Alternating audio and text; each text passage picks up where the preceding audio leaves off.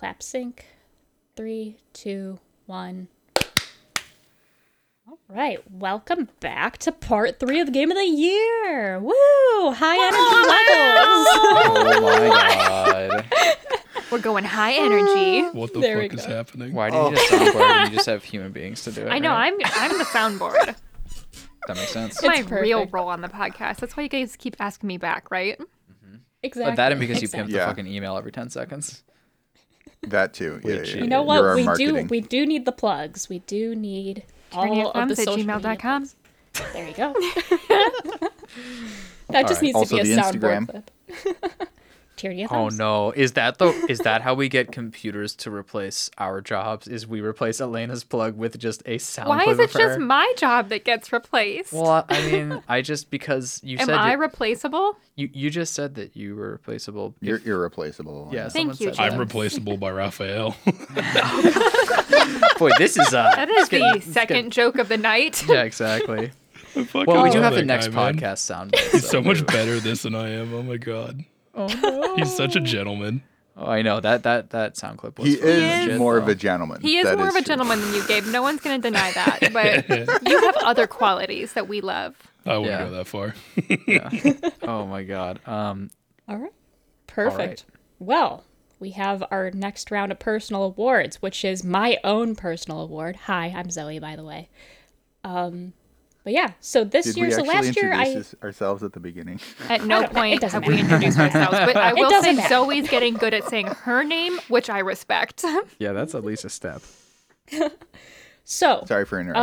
Um, last year I did my uh, you know, game that I played through the most. Uh, this year though I've changed it up. So this year is my uh, video game soundtrack I couldn't stop listening to award because uh, I got my Spotify wrap up for 2020 and uh, my number one genre was video game music.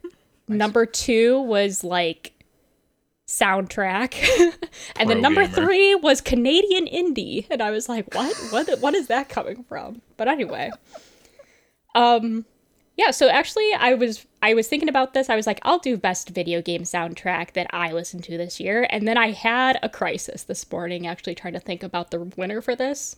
Uh, own self-inflicted crisis, nothing more. Um, but anyway, the top three that I have here are uh, Hades, Obra Dinn, Return of the Obra Dinn, and Mass Effect 2 soundtrack. I think we know the clear winner. And like I said, I had a crisis. I was like playing all of these, like all the songs on uh on my phone as I was making dinner with Brandon today, and I was just like, Brandon, I don't know. And he's just like shaking his head, being like, You just gotta pick something. And I'm like, I don't know. Um but I think the winner for me, and it's very close, like it is like eking out by just a little bit, but it's gotta be Hades. Hades wins for my best soundtrack of the year. Um only because I listen to that soundtrack and I really want to play the game after I do that. I think I said on the Hades podcast, at least the first one, that it, like I was doing some fucking like house builds in Sims 4 while listening to the Hades soundtrack, and then I just started like headbanging and I was like, fuck it, we're quitting out of Sims and we're getting into Hades, god damn it. Um, really love that. Really great soundtrack. Uh can never praise Darren Korb enough. Um, but there you have it. Video game soundtrack I couldn't stop listening to goes to Hades this year. Nice. The But there you fucking menu theme is just so fucking badass. Every time you boot that game, you're like, whoa. But the thing is, like, Obra Dinn was a Yeah. very close one as well because Obra Dinn's menu music, you pull up Obra Dinn and you're just like, oh, oh, we're on a ship. we're going sailing. like, let's It's funny because like I also listen to video sound game soundtracks like ad nauseum, but I don't listen to any of those. So I'm like I'm now excited to go put those onto my lists and see if any of them stick. Yeah. There I you listen go. to you ever essentially play exclusively Hades? God of War. Me? Ooh, God of War is good though. yeah. I have not played Hades. Don't say it, Maybe you should play true. Hades. No. Oh, boy. It's not true. I don't know, James. James, you also suggested, according to these podcast ratings that I have in front of me, um, quote, Elena should play this game about Call of Duty Warzone, which I, I must don't have been know that I can listen to your recommendations That anymore. I'm thinking that was probably facetious, but I don't know. I wrote it down, so I'm assuming it was not. I mean, honestly, like you might enjoy Warzone. I mean, like it's like it's actually really fun. Um, it is. It is really fun. fun, Yeah. Mm-hmm. But it's also like not a good starting point for Yeah. shooting Indeed. people. All right. But then uh, we have our next guest segment that is up. Uh, so for this guest segment, we have uh, my sister, Claire. Claire was on a couple episodes this past year. Um, and we are about to hear what her game of the year is. So if we just want to all come over here. All right. Counting down. Three, two, one, click. Hey there, this is Claire. I was a guest on all of the Last of Us episodes this year, as well as uh, being a guest for the Lorelai and Senua's Sacrifice episodes. Um, and this is my segment for Game of the Year. Um, and because uh, I was kind of brought on as the quote unquote resident Last of Us expert, uh, I'm a little bit biased as to what my Game of the Year is, but I do want to say at first that this was actually a harder it was a harder choice than I was expecting between Last of Us and Senua's Sacrifice, just because I liked that latter game so much and it grew on me over time. But as far as an overall gaming experience, I am choosing Last of Us Part 2 as my game of the year. Um, and if you listen to our Last of Us Part 2 episodes, you know that the story at first, especially when we recorded those episodes, it didn't quite get me yet.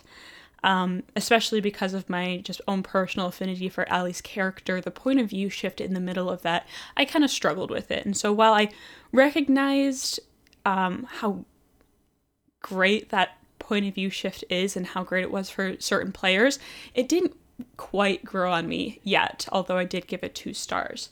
Um, but as I've kind of sat with this longer, I've started kind of looking at this plot in a different light and with a different appreciation than I did when I just finished it.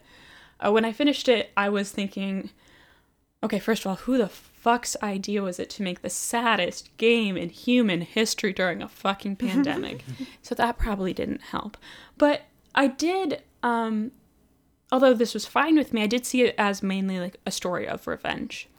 And I found in in the months since I've played it, and I my comment that it has zero replayability factor is still true. I have not touched that game since I finished it.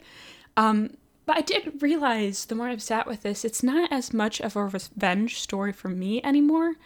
Um, instead, it's really hitting me more as a story about loss and grief and the extent that people will go to try to find relief from these emotions. And I've found that when I approach the plot from that direction as opposed to grim, dark revenge story, it hits me more on a personal level than it did before. Um, so in that way, the story's really grown on me over time, which already is a pretty unique thing for a video game to be able to do. Um, and so I could talk about the story forever, but this is a game of the year type podcast, so I will swing through real quick. Um, and I think when we talk about the storyline, and of course with such a divisive story, that's what most conversations about it is. But I also want to give a shout out to just how polished the gameplay was. Um, and just kind of the unique ways you could approach each situation, the diversity of gameplay between Ellie's character and Abby's character. That was a cool thing to be able to experience in a video game um, when playing as two different main characters. And it's just, um, and now I know not to take this for granted, but how well it played for me on a base PS4 also I think deserves a shout out with what's going on right now. Um, Shout out Cyberpunk and 2020. It was just a great, fluid, for me, not buggy experience that was just uh, kind of matched what my expectations are of a game on its release.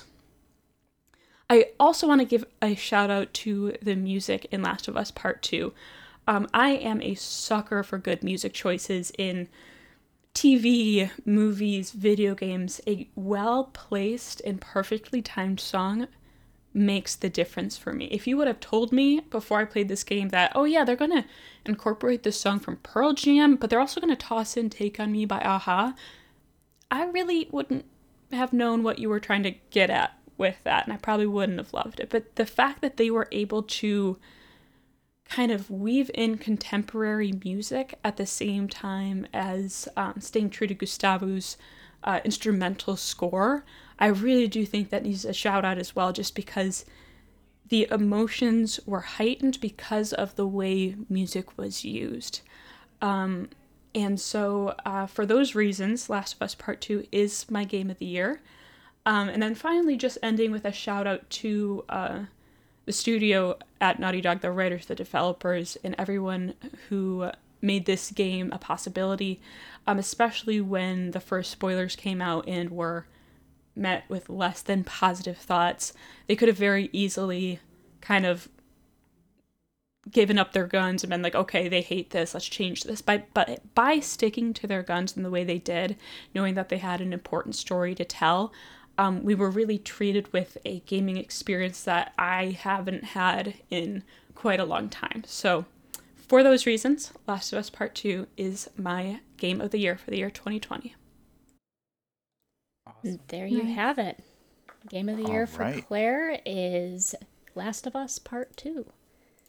And then uh, she did give her two uh, episodes that she would recommend you listeners to listen to if you haven't already, which would be uh, Hellblade Senua Sacrifice, as well as obviously the whole of the Last of Us Part 2 series. So there you go. yeah, I think it's so funny that like we've talked a little bit about Senua's Sacrifice, but Mhm. like Senua's Sacrifice is like the total fucking package. At least when it comes to this podcast, because Yeah. it's like the game itself is fucking straight flames.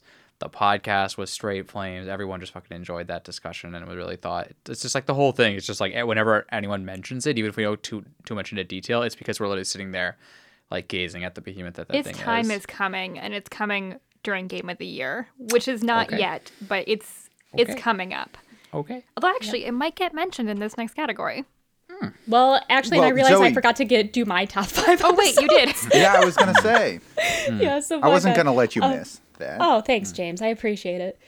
Um, yeah, so actually, like, I, I echo Claire's in that Hellblade and Last of Us Part 2. Great episodes. You should listen, listen to those. But uh, some episodes that haven't been mentioned yet that you should maybe take a listen to is uh, all of the Mass Effect 2 series, um, especially the fire four hour second part of that episode where we tier right The uh, tier we- list. the tier list of all of the Mass Effect 2 characters.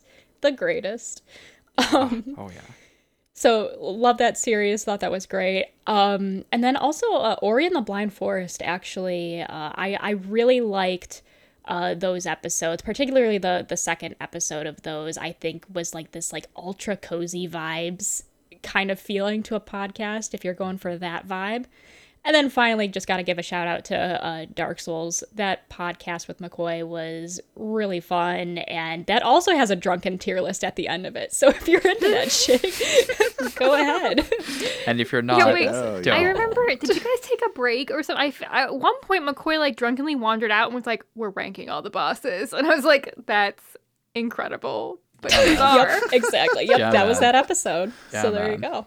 Oh god, I need to listen to that crazy. one. Oh, it's I haven't so listened good. to it yet. It's everything you want, bro. It grows and evolves over time. And just From- the sheer number of air horns, I assume, is incredible. Yeah, maybe. Like it's just like it, it started with just like I thought really like really in-depth analysis of like the game both from like a veteran but also from like a, a- an experienced like person who had literally just beat the game and, and clawed tooth and nail through the whole thing and then it just sort of ended with like yo what was that bullshit though you that fucking boss man what was that like you just so you just you know you hit all the, the little uh, things you want to hit on there All Yeah the notes. all the notes that matter. Yeah, exactly. Notes of rage at bullshit bosses and notes of pride around, you know, overcoming legitimate challenges. Yeah. Indeed. All right, but there we go. So now we have our category for best visuals games we couldn't help but marvel at for their visual beauty. Um, so it's pretty self explanatory. Just these games are fucking pretty. the winner of this will be a fucking pretty game. And it will be, you know, it, it will deserve that award. So, best visual contenders are Firewatch, Return of the Obra Dinn, Gorogoa, Year Walk, Ori and the Blind Forest, The Council, Detroit Become Human, Hades, Lorelai, Hellblade Senua's Sacrifice, What Remains of Edith Finch, The Vanishing of Ethan Carter, Observation, Mirror's Edge, Life is Strange, Super Hot, Cyberpunk 2077, Stardew Valley, Mass Effect 3, Darkest Dungeon, Slay the Spire, Call of Duty Modern Warfare, Among Us, Last of Us Part 2, and Dark Souls, just Anor Londo. what? Okay. All right. Reasonable. Okay. You know what? Games are pretty, bros. Like, have you noticed that? If they if the games that are pretty these days are pretty, like a lot. Like remember Greece last year? Or Gris? Oh my god. Oh my god. Mm-hmm. that was just a visual marvel. All right, so we gotta slash quick, you guys, because there's a lot on this list. But I think we'll slash and we'll give some crops as we go. So I just don't think we live in a world where Life is Strange wins this. However, there's a case to be made for it has a cool art style. I think, right? Like a unique-ish, uh, sort of like cell shaded esque cartoon Watercolory. watercolor y. Yo, photography's beautiful. I was gonna say the the scenery in Life is Life is Strange is very beautiful, but when it comes to the characters and their expressions and sometimes their mouths don't move, I mean those are just glitches. I don't want to give it that, but like, you know, the the facial expressions kind of got us sometimes uh, in terms of the game's visuals. exactly. uh, Yeah. But there were some very beautiful sunset beach walks, and you know, Yeah, but like if you're looking at beautiful sunsets, wow, I can't. Nobody First noticed. James, just keep on going. Uh, Firewatch just wins every single time. yeah. Yeah, against I- Life is Strange. Yeah, I think that Life is Strange has an interesting art style. I like the kind of like water watercolory, cell shaded thing it has going on, but I don't think that it hangs with some of these other games in terms of beautiful scenery vistas. In regards like the watercolor thing, I think Firewatch just does it all better, in my Yeah. opinion. Yeah. yeah, I agree It's a with that as similar art style, and I think yeah, it's just better done in that game. Yeah, and even it's Yeah. gonna struggle with some of these other games too. So there's just no Yeah. way Life is Strange makes it. Um, I have a question that might be controversial. We just talked about some, um, some someone mentioned faces, and it made me think about the council. Mother. Um, now the council, Oh God, is that on this list? Get it out it's of here. on this We- list. We did enjoy looking at that game, but I some think I of it was at to it. point and laugh. Yeah, I marveled at it. Like my God. Yeah, and I, I will say like human some of the indoor scenery, like I think that the paintings are really cool in that game. Although I think they also just like ripped them off of actual famous paintings, Well, as yeah, we learned during art history with Zoe. Um, but the the faces God, in the so council are alarming, Yeah. and you could But call also that remember best visuals. the but sunsets. were there sunsets? there in sunsets? Remember McCoy taking long pans across vistas? Yeah, McCoy loves a good pan in that game, and he loved to be like, "Ooh, do you see that composition?" Was it even like the visuals though? Was it the graphics, or was it just McCoy enjoying doing sweeping camera angles? I feel like it was more McCoy enjoying it than I will than the game briefly providing defend Like- McCoy here. I like like I play a lot of games with McCoy. That's like how I get game I'm sorry to hear content. that. Yeah. But I I enjoy that for me when McCoy plays a game, he tries to make it cinematic and like we'll make it beautiful. Like when we played like Red Dead, there were all these like beautiful pans as we rode horses around. I I, I can get on top of that. That's great. The council, while it may have had beautiful composition because McCoy curated some shots for us, um, the faces in that game, I I still think are alarming Yeah. in a way that I think should take it off this list. I was gonna Yeah, say, I unfortunately, faces are agree. a big part of that game. Yeah, they Yeah. like to zoom Yeah. in. You stare at them a lot. It's true. I I do think that the quick point about the scenery being good, and even just they have really really intricate models on the table, uh, like all the, the silverware and the just like that stuff. Like actually is like really like even the the house itself being like, you know, really tall in places you can look up and see like multiple stories up ahead of you like in the main hall, and like that stuff is all really good and like surprisingly high graphical fidelity for what appears to be like I guess a small crew or something. I don't know. I've never like these guys came, I mean, we kind did say they, nowhere. they spent all their money on Elizabeth's boobs. Well, Nope, Emily's boobs. Not sure which one. Yeah, They are identical. The one- I think. the they? one, Yeah. I guess yeah. Emily. I think Elizabeth was the Emily. crazy Right. one. Oh right. Yeah, yeah. yeah. But then, but then, oh, so then, who am I thinking of? Who's the sister then? Emma and Emily. Fuck. Okay, yeah, Yeah. that's true. All right, all right. So then, Anyways, I just the and if they're not sisters, all right. So we cut the council. yeah. Oh fuck! You can go. Fucking storyline. I know, dude. Like might this game be- is the best game. That's a bold yeah. statement. Okay. Go. Um, I might be burned at the stake here, but Obra Dinn. Yeah, I think this is Oh, the case please. here, right? I'm mm. 100%. I agree with you. This, sh- it does not deserve this. Okay. There's a lot of things that are amazing about Obra Dinn. The graphical style is, it's cool. It's bold.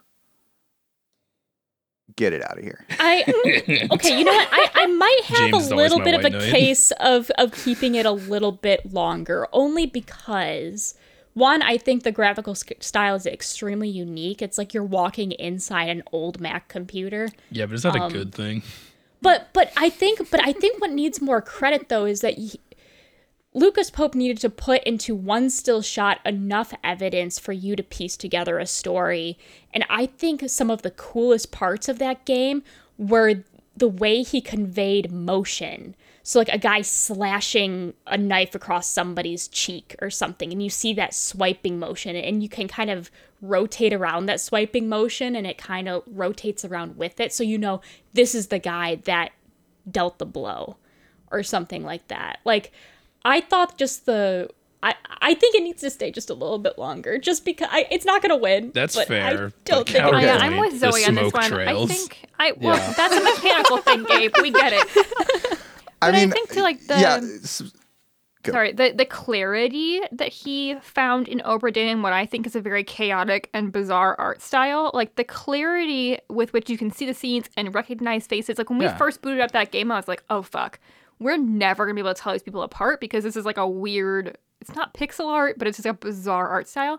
But yet we could, and we knew what was going on. And I think that I I think it has a really. I don't like the visual style, but I respect the visual style. I Sort mean, I do here. too. Like, don't get me wrong. I think it's incredible what he was able to do, and I respect his artistic choice to use those visuals. Can we But ask best Lorelai visuals. before Obra Dinn though? I don't want Lorelai yes, to please. make it Yeah, before. yeah, yeah. I'm good with that. Yeah, I mean, I think totally Lorelai Yeah, I'm- has like I'm a good better art that. style than a lot of these games, but Okay, how about sure. But you're wrong, kick and let's move the on. podcast? No, no, listen. Like, I think the case for Obra Dinn is like is like it's interesting because it's like I remember the asterisk for that game was because it really does contribute to what it is. It really does contribute to the experience of it, the narrative experience, if you would, Rob. But anyways, um, still salty? yeah, exactly. But but Do you think it deserved to win there? Uh, In narrative? It made top six. I didn't put it back on the list. Well, it's no, no, no. Listen, I, I'm not gonna. All I'm gonna say here is that the asterisk for me from Return of the Obra Dinn was, wow, this is an amazing experience. That if I play for more than three hours, I get a headache. And My I just think that's like, bleed, yeah. yeah. yeah, like, and that's like, I don't know, something like it's it. This is not the most unique visuals category. In which case, it's just devastatingly good. But it's Did you know that this game beat out Gris yeah. for best Yeah, I remember you visuals? being Well, salty for the, about in the that. yeah in Yep. that particular mm-hmm. game awards. Mm-hmm. But see, that's why you shouldn't Oh, trust I them. was salty. Yeah, Shouldn't trust us instead. Exactly. The Tyranny of Thumbs podcast, better- your best source for up to date and accurate game of the year Yeah, we'll, news. we'll literally add as many runners up as we fucking feel like just to get out of the discussion. So, you know, yeah, it did. Okay, well, I just think it needs a little bit more credit. That's all. Oh, I completely agree with that. However, like this is like really tough here, but I think like All right, all right, what? Mass Effect Three. I think some of the backdrops were pretty cool, like on the planets Yeah, and but- stuff. But like it's better than Firewatch is Ober on the list, so let's Oh, I think I think this is not there's not a best audio category really. I guess Zoe's was it, but like you know mm-hmm. what I mean, like the noise that the Reapers make on the map when they see you. Boom. Yeah, that's the audio representation the whole of game. the visuals of Obra Dinn. I just think that I, I mean I liked Mass Effect 3 a lot. I like playing it, but the visuals didn't stand out to me as being like these are um, incredible or really like notable sort of in any way. It was a game where the visuals didn't get in the way. It looked pretty good, but it wasn't like Yeah, and Yo, this should be game. on a list of best visuals. I Yeah. actually think On the note of games where the visuals don't get in the way, Slay the Spire. Agreed. Although wait, are we Slay we? the Spire has visuals which are extremely elegant. yes, I'm sorry, I just In want that that to be they- like a selling point on a video game. This to- game has visuals. Have you guys? No, no, no. Yeah. Seriously, guys, have you seen small no, but games more where than they do that? they have visuals. More than it has visuals, it has visuals which highlight the information which is needed Mm-hmm. and do not add visual clutter. Yeah. But it's not a beautiful game. It's it's one of those games. It's not- It's in context to the genre. Lelena and I have since looking back, trying to uh, recapture the Oh magic of Slay the Spire. Those Shout months. out to Monster Train. Those visuals are I do not like them. Yeah, I do It's- not like them. it is Sam, I trash. am. But so in no, that context, like, Slay yeah. Spire gets a gold star. No, but no, no, but but yeah, in context to all the other card games that For- we've seen that we Mm-hmm. tried, I mean, really, there is a magic to that art style that is is truly impressive. Is it the best visuals? No, I think we can cut it from this list. I think it deserves a strong shout out for just looking good. All right, how about this? I'm down to cut that. If we do cut Mass Effect Three and we cut Lorelai, Okay. Okay. Mass Effect Yeah. 3 gone. Yeah. Lorelai gone. So I think if we're gonna go with something like we did for Slay the Spire, I mean, Among Us is on here. I think because of the simplicity, um, and just the way it conveys like tasks well, uh, for anyone to like understand. But I think like visually, like, is it in contention with stuff like Firewatch? I think that Among Us deserves a really strong shout out for whoever invented those little dudes with no arms. Because those true. dudes Yeah. are genius. yeah, Like they're, Yeah, they're very cute. fun to watch. They run in an extremely satisfying way. I like watching them kill each other. Like it, I, I think that those the guys, bodies are cute as they die. the bodies are cute. Like I, I don't know if but it has that game has a great, great style to it. I think, and I think that the design of those little bros in particular really deserves a shout out because I think they're very simple. They're very fun to watch. They're very cute. Yeah. They're like on every backpack kids wear. Like I Yeah. just think that they were really well designed little So avatar I would actually say like, it's like yeah, this is something I've been thinking about a lot because this this game almost didn't make it onto this list, but then once it didn't, I was like, wait, I feel strongly about this. Why?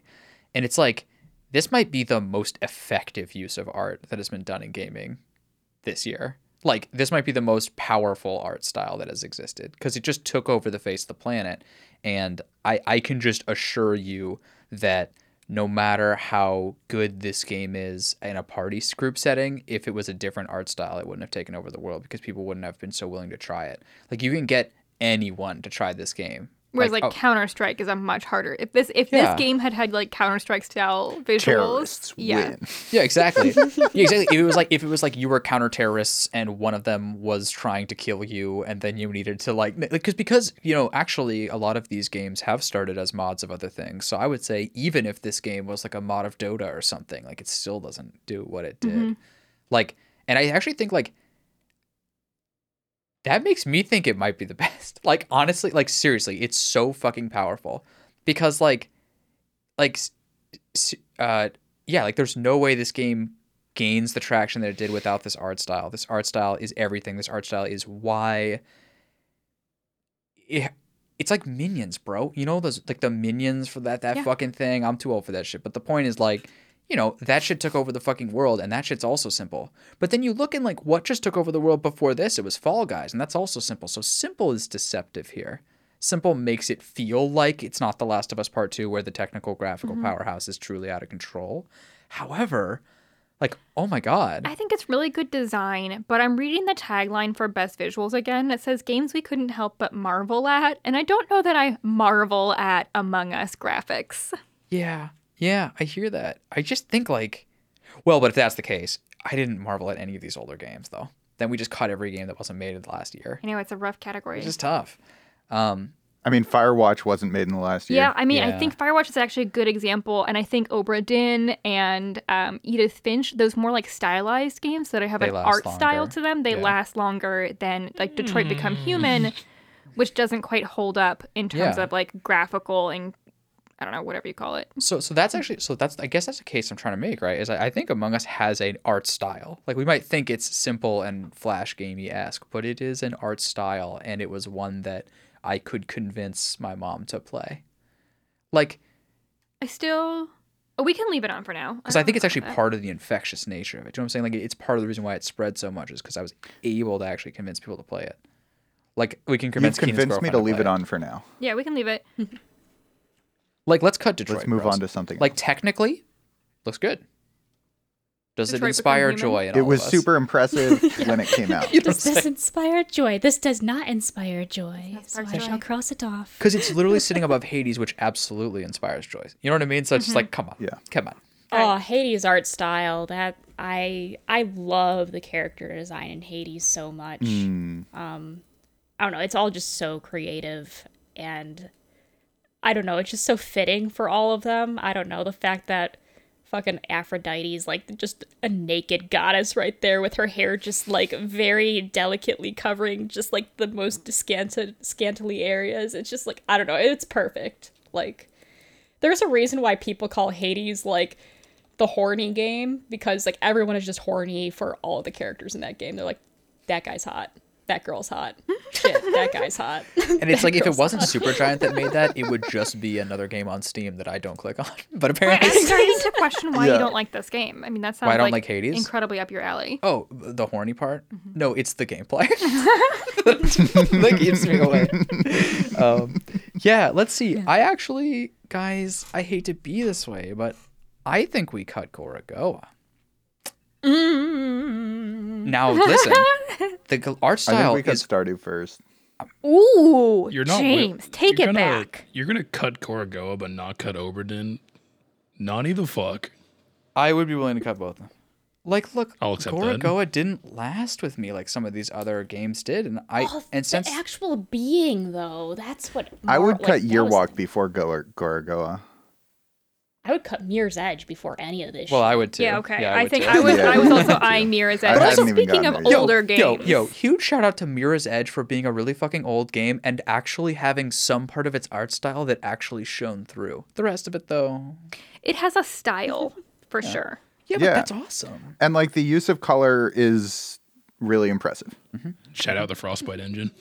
Yeah, true, true. How are people Yeah, feeling about real. Darkest Dungeon on this list? Ooh, shout out and then cut it out. I think. I was gonna, like I was gonna say like I I love I I like Darkest Dungeon's art style. I like how um I, I, I when I say simplistic in this in this sense, I just mean like a character gets hit, it's just like two frames of the character that moves. It's not an actual animation, but like those two frames itself just actively convey what is happening and I don't know, for me I had emotional responses to my characters getting hit and everything and I don't know. Like I, I think they're all very creatively done. Uh they're a joy to look at at times. So, you know, shout outs to it, but I I'm okay to cut it. Yeah, I, Yeah. I think But I like, agree would with I that. want art of Darkest Dungeon on my wall compared to Stardew Valley? Absolutely, 100% yes. Mm-hmm. Like, Boy, James the Stardew Valley hate. I listen. I think you guys listen. I made the case for Among Us, and I think it's the same case for Stardew Valley. Mm-hmm. Like, and I think, and it's the same case even for Darkest Dungeon, which is that like I I personally try to push against the premise of simple here, because it's to me it's outcome, right? Like how hard did it land? And well, like I to agree me, with that, but I think that still Among Us and Darkest Dungeon don't don't beat some of the other things on here. But like that I, might be true. But like, what, I- but Stardew Valley though. What I'm saying is Yeah. like you guys have to make the case to us, but I think the case that I would make if I were you is that it's far transcends what you would imagine a pixel game is. I mean, yeah, I, agree that the, like the stylization is important and it's something to respect. However, I'm not sure you can still argue though for like best visuals. I agree that it shouldn't it shouldn't like hang with some of the other games. I just I do think as someone I don't particularly like pixel art, I but I do think that Stardew Valley's pixel art looks really good. I, I find it visually pleasing to look. I think a lot of find a lot of pixel art like not visually pleasing to look at, and I don't have that experience with Stardew Valley. Um, I really, I really like it, and that that Yeah. surprises me. And um, like when I think when I first picked it up, I was like, I don't know about this game. This is pixel art. I'm not into this. Um, but Right. I, I really, I found that I really like it. I find it like visually really pleasing. I find it really charming um, to look at. I agree that it has to do with its success because it's very like simple and digestible and looks great and it's very cute. I don't think it has anything else on here. I just wanted to stop the hate that was coming at Stardew Valley and recognize it for what it is. Yeah. Um, and then I'm okay Agreed. with Okay, fair it. enough. Agreed, agreed. But like you have an emotional connection to that game. I'm guessing Zoe does too, or else where did the 600 hours go? Um, but like, but what I mean is like, boy, that art style, like I think it's a part of it, like a large part of it. And so I don't know. I just look at that from the outside as someone who doesn't have the connection, but I just look at that and just go like, yeah, if this was a worse art style, I don't think. I don't know. Like for instance, if we, there are games like that that exist that are like really that are done in 3D and they're like really jank like free models you found on on the fucking Unity store or something. Yeah. And um boy, it's not the fucking same. I agree, and I think like in terms of visuals, like really smart choices were made in Stardew Valley, just like really smart choices were made in Among Us to make that game very playable and look really good and not busy. Like it's not so busy that it's overwhelming. Um, I don't think that it Also, there's a reason- but Stardew is on this list and not Animal Crossing. Yeah. Right. Fuck That's what I was gonna say. Sorry, Matt. And I mean, some people love that art style, but we don't. we do not. Yeah, Zoe, are you upset if I Um, cut Stardew Valley? No, no. I, I think I think it's right. Like we said our piece on why it's important and what what Yeah, Okay. observation though Yeah. so observation i'm thinking about cutting i think the visuals in that are really cool especially when you're playing uh, as the ai in that sphere and every time you you know bump against the side of like uh like uh, when you bump against the side of the ship like your screen kind of glitches out a little bit like you know like it's actually like you know like you actually hit a piece of tech against something. Like i think its visuals are really cool. The faces are a little bit jarring at times when they're in front of you but um but yeah i mean Okay. just shout outs Here's a it. case. I cuz observation to me is technically brilliant from a visual perspective. Like brilliant. Like the all of the models of the the actual ship around you are phenomenal. There's panels everywhere. Like it just feels completely real. The way you get to see it in like three-dimensional space by flying around is amazing. All of the like yeah, like you said when you bump something and there's like the visual distortion or when you're looking through a camera, all of that. Like that stuff's just I mean it's it's just magically incredible. But to me, I'd rather look at fantasy settings. like just personally, right? Like I I like, well, like the coolest swords. parts of that You know, I like Yeah. pretty shit. I like Gris, right? I like. Mm-hmm. So we cut Cyberpunk at the same time. I actually was gonna Oh, go after wow. Cyberpunk. That's where you were going? Yeah. Jesus Christ. Yeah. Um, no. That's- we need we need to talk more about that because Cyberpunk is simultaneously an incredible graphical experience and a trash graphical experience. yeah. And that deserves conversation and not just like let's throw it out with the bathwater. Fine. Not that observation is bathwater, but like Apparently it is. I think it might we're- be we're- we're in the contention of the rest of this for me personally. So I th- what I wanted to say was that I wanted to get rid of the vanishing of Ethan Carter before observation. I was thinking about that one, James, too, and I wasn't sure. I don't remember not liking the visuals in that, but I also don't remember being being stunned by the visuals in that. I remember there being a lot of like really beautiful, um, like vista points Yeah, or composition outlooks. is- The Yeah. composition was really great. Yeah. Um, but I also like wasn't But, called like- to try and keep it on this list. I'm curious what other people think about it. yeah.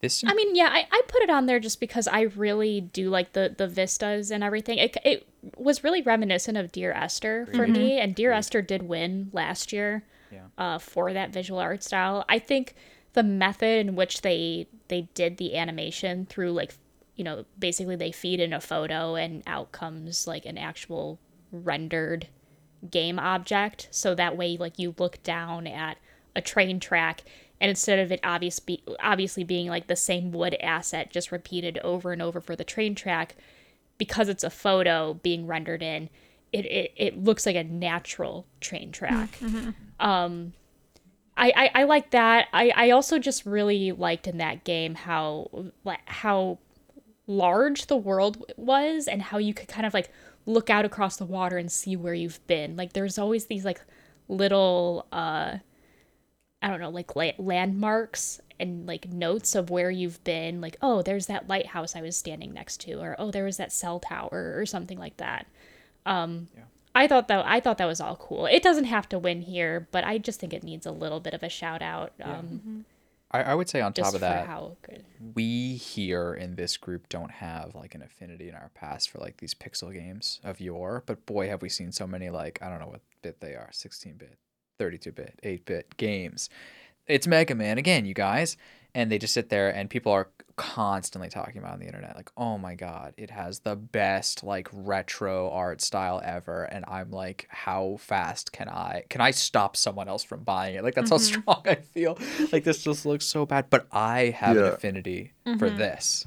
This Whenever somebody calls a chip tune a banger, I die inside. Another angel that loses, loses its wings. Oh, that was a shot at me. Oh god. It's not a shot at you, but I I will die inside if you call a chip tune a banger. It's just silently. I and think there's been many times I have called bangers songs. to a tyranny game. of thems at gmail.com. We'll pass them along to James. Yeah. Yeah. And I will say, oh yeah, this is more chip tunes that is not great. Like, yeah, it's better than all the other chip tunes, but like, listen to music that's good sounding. Well, like okay, for instance, I listen. So you're to saying the is listen to bangers. Yeah. Yeah. like I listen to the Mandalorian theme, right? On and then I listen to the the the That's a 8-bit fucking banger. That's a banger. And I listen to mm-hmm. the 8-bit version and I'm like that and and the only response I can give is Nothing about this band. Oh, I think James was salty because I said Megalovania and Undertale was a banger, and James is like, "Don't call Oh. that a banger." maybe it is. oh no no no no no! It that that was not about that. James is just like fuck everything relating to Undertale. It's mostly, almost entirely, like in other online spaces, um, where people are like, "This music is so awesome," and I'm like, "What about this experience of music is awesome to you? I don't understand." Yeah. Like I don't know. I just think banger is absolutely the wrong term. Yeah, term bang. Yeah, because it doesn't bang. doesn't bang. Lack of bang. Was Again, this the vanishing of Ethan Carter bang? um so visually perhaps it does not bang. And I think that's why it doesn't hang. Um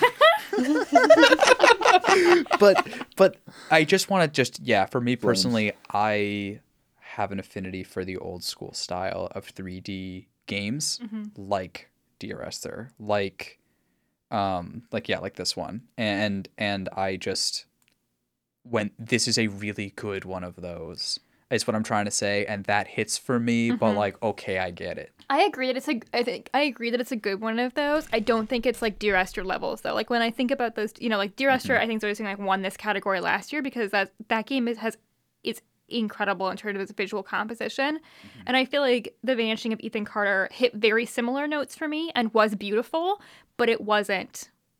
It wasn't that. It wasn't as good. Basically, I think that's my opinion. Mm-hmm. Mm-hmm. And it's a tough fucking list out It's a here. tough. It's a tough list out here. yeah, yeah, yeah, for sure. So we cutting. yep, I think we're cutting. Um Okay, We- so we now we gonna can talk about Cyberpunk. yeah, let's talk about Let's- yeah. Cyberpunk. Come on. Come on, people. Come on, people. Cyberpunk is gorgeous with the right graphic settings in the right angle. Absolutely gorgeous. So true though. Yeah. Absolutely Yeah. the most beautiful game. But you turn around and somebody's fucking legs are missing. and somebody else is just running at a wall. Yeah. Yeah. and then somebody's T posed standing on a car. A man in a wheelchair gets up and runs away. as a car is flipped over and sliding towards him, or as cars Yeah. are just falling from the sky. Yeah, just crashing. You're running over people Yeah. in your like NPC missions that where they're driving. like just like it's just Yeah. a travesty. And then there's just like random people like cowering on the street for you to run over by accident. Yeah. Um, Yeah, like shit is popping in everywhere in gameplay relevant moments Yeah. where you're like, you look and it's a completely clear street, and then there's just a sea of cars that just appear out of nowhere for you to crash into. Yeah, yeah. that's unfortunate.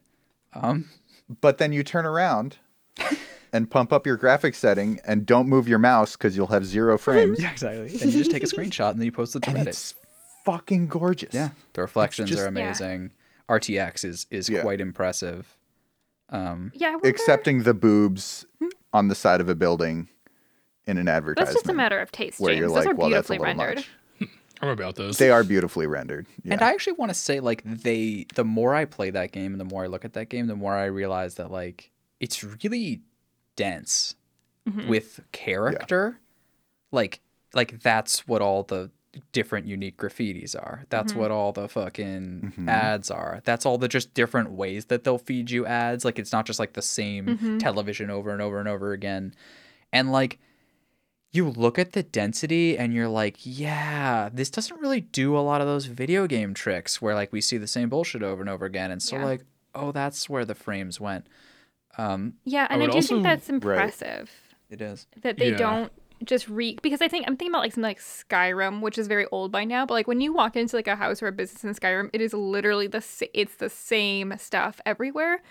Um, but in Cyberpunk, they they have a pretty good variety of ads and things that you find around the world and like different types of food, which is annoying in your inventory, but works in the game world. And I think all of that like deserves a shout out because not, not a lot of big games seem to do that anymore. Yeah. I would also And say it like- has a very diverse range of not biomes, but like areas that just look and feel different. Like it has like the downtown city. It has like Japanese style architecture and areas. It has mm-hmm. like Right.